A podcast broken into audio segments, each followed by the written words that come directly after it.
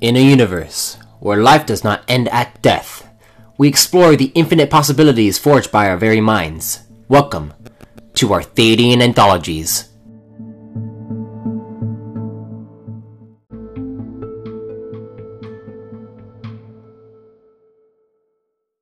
Greetings, fellow travelers and storytellers. Welcome to the Arthadian Anthologies podcast, where I, MS Arthadian, dive into the ever expanding universe I'm developing and the deeper meaning behind it all. Becoming a Master Forger means one of three things. You've either been focused on developing the Rune Forger Order, faced off against a planar threat, or established new runic abilities to train your apprentices. For Thade, it was the latter that granted him the title of Master Forger. Typically, when a forger discovers new ways for runes to be utilized, they are granted apprentices and their rank is promoted. Furthermore, being a master forger who develops new abilities also comes with another perk, that is becoming known as a different title, a title that marks a master forger as the founder of said abilities. For Thadian Sor, that title is known as the Arc Forger. Before becoming a master, Thadian spent some cycles assisting his parents in pillar matters. Due to the Sor Castel being a prominent voice within the political gripes of Archaea, and Ariel being the council member that handles pillar controversies, Thadian knew his place between cycle 31 to 35 was with his family. He spent the first two cycles studying at the Arcus Academy with his father, William Sor, after his duties as an elite plasmatic knight. Thadian sought to become more aware of his link to Magenium, and thanks to William, that became more prominent when his son manifested his own ion link. This was the first step to Thade's ascension as it showed him a link between two alternate types of energy. How this realization evaded the other forgers baffled him. To his understanding, there are two ways in which magic and spark energy merge with one another. The first way is through the ion link. With this Majin link, a mage can channel their spark energy through their connection with Magenium. This doesn't quite make any sense due to the dichotomy between Magenium and Synchronous. However, this is still seen as natural in the Runeforger order since both spark and magic are hybrid energies and can flow into one another. The other way these two energies commune with one another is through the energy known as the conduit. This further eludes Thadian as the conduit was established prior to that of the core, and even then magic found its way into this energy. This gave Thadian an epiphany, something about the way energy works he realized that the types aren't as black and white as they've been made out to be. That there might be ways to advance the base runes into greater ones. Ones that could utilize hybrid energies, and some that could even surpass the base limitations. It was at this point Thadian made it his goal to alter his own forging in order to discover new avenues for his power form. Before I go into what arc forging is, I should first explain rune forging. As you heard in the previous entry, the Endowed randomly selects all those throughout the realms who have the capacity to runeforge. For one to runeforge, they must understand how energy flows, and can then potentially tap into all eight types flowing through them. This is what makes runeforging so unique, as instead of focusing on a single type, they can utilize a plethora in order to better navigate and survive the core realms. The utility of runes is also very helpful, especially when traveling with command squadrons, as some abilities can be taught to people with no knowledge of how to runeforge. Instead, all they'd need is a rune to be able to use the ability, and once an ability is used, the rune's charge is depleted. This is why runeforgers are so great to have around, as they can arm a squad with abilities, and their runes to back them up. For Thadian though, there was something deeper about rune forging itself that he felt could expand on the runes. He found that when a rune is being forged, there are multiple stages that will determine the type, the strength, and the charge of a rune. The first stage determines the type, and is the most chaotic of the three. This is usually when an individual's own affinities come into play. For example, if a forger had an affinity towards kinetics, they'd mainly be able to forge kinetic runes. If the forger cannot pinpoint an energy, the rune turns into a tonic rune. But for Thadian, at this stage he found that types can be manipulated through the merging of two energies when forging. He practiced this by using two influxes, one magic and one spark, something he was familiar with. He found that most of the time he could forge two runes at the same time, but the two runes would always turn out magic and spark, except for less than 1% of the time. That decimal point shifted the runes into quantum runes. From this finding, he sought the assistance of Master Forger Aether Vale. What Master Vale explained to him was the following. This phenomenon is known as rune fluxing, and is one of the ways a forger can obtain a quantum rune.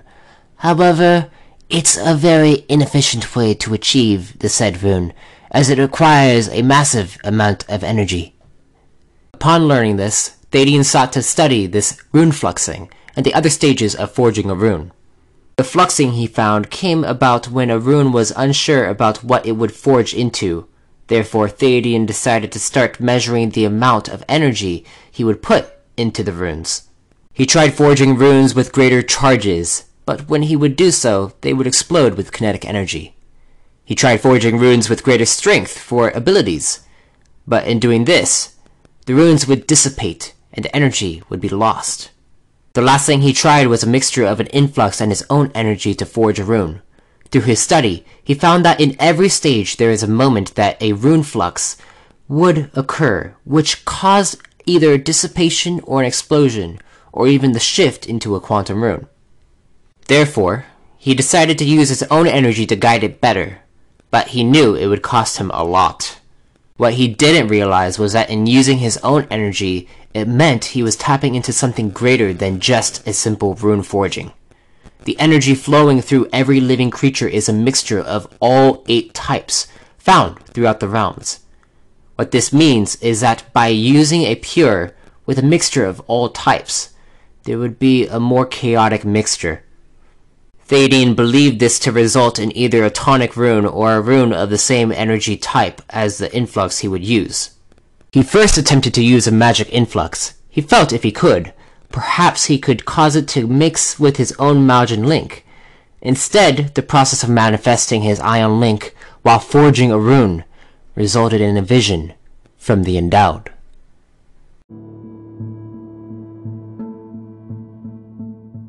It spoke through his mind. Thadian Sor, son of William Sor, bridge between Votonic and Magenium, son of Master Forger Ariel Sor. The attempt at which you are forging is one that ties the fabric of all reality together. The pure and the core are two parts in one whole as they arc through one another. One might think the pure becomes the core, but reality is always in flux. Through the mixture of an affinity, a forger can ascend into the planar unity. While this was spoken to him, Thadian also witnessed in this vision a plethora of auras expanding across all of reality. The runes spiraled around him as he watched his own physical body turn into energy of all kinds. Before him was a vast ocean of stars as it quickly shifted into a horde of creatures foreign to him. The visuals highlight the minuscule nature of an individual's existence and how he is ascending past such a concept. The future, present, and past binding together as he reaches a point where his mental fortitude could not withstand the knowledge pouring into him. But even then, he knew that he was onto something. Therefore, he stayed as long as he could. At the end of his vision, he merged with entities that orbited around a singular point in the vacuum of space. The feeling of the void called out to him, all while being encased by the blinding light of the source.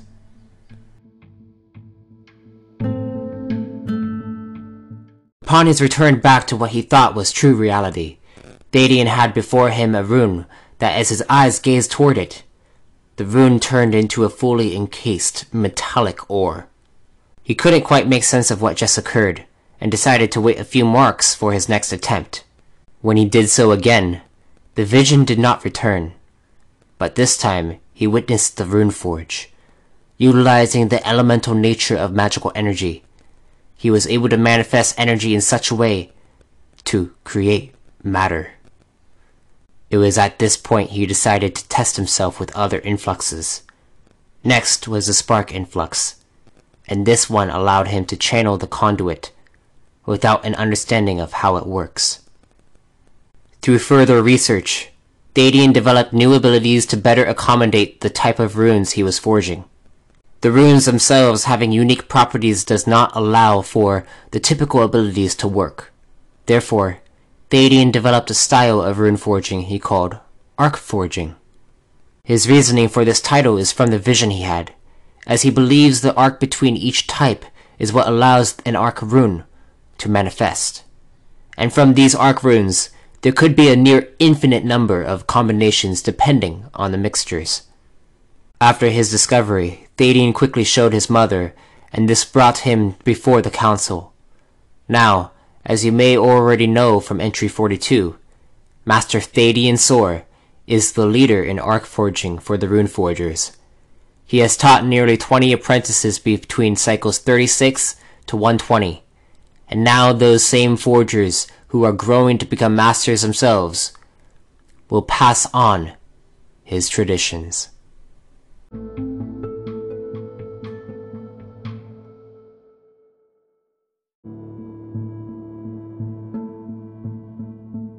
I thank you for listening to this entry. This Saturday I'll be uploading another entry that will be something a little different. Once again, if you'd like to support my work, there are a few ways you can donate.